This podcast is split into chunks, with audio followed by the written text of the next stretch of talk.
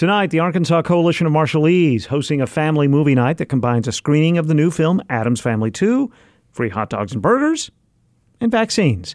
Melisa Laelan, the founder and executive director of the Arkansas Coalition of the Marshallese, says children can watch the movie Addams Family 2 while parents learn more about the vaccine. We cannot just wait for people to come visit us. Um, so really, the movie night is, is another creative way for us to uh, to reach the community and, and instead of waiting for them, uh, we go to them. She says misinformation or skepticism about the vaccine can keep people from getting a shot, but tonight's event is developed to ease that skepticism. But once they speak with the nurses, we have two nurses that speak the language.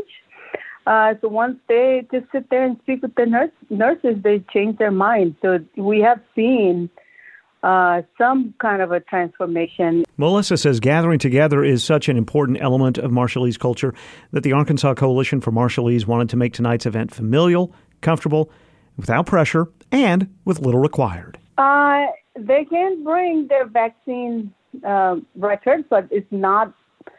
They don't. And if they don't, I know we understand that if they have lost their their card, don't worry about it. Our staff, our office is actually equipped to uh, get into the, I think it's YFZ or some something like that, uh, software that that's, you know the state uses to uh, keep their shot records. So we do have access to that. So if, if they don't have it, they don't have to to to worry about it. But you know, I think to me it's just bring your lawn chair, you know, blanket, whatever mat, Marshallese mat, come over and just have a seat and enjoy while you know, uh, folks are, are barbecuing and you get to eat cheeseburgers and hot dogs while you're watching um, Adam Family too. I don't think there's anything to lose about that. The movie night is tonight from 5 to 9. It's free. Black Oak Apartments are at 608 Black Oak Avenue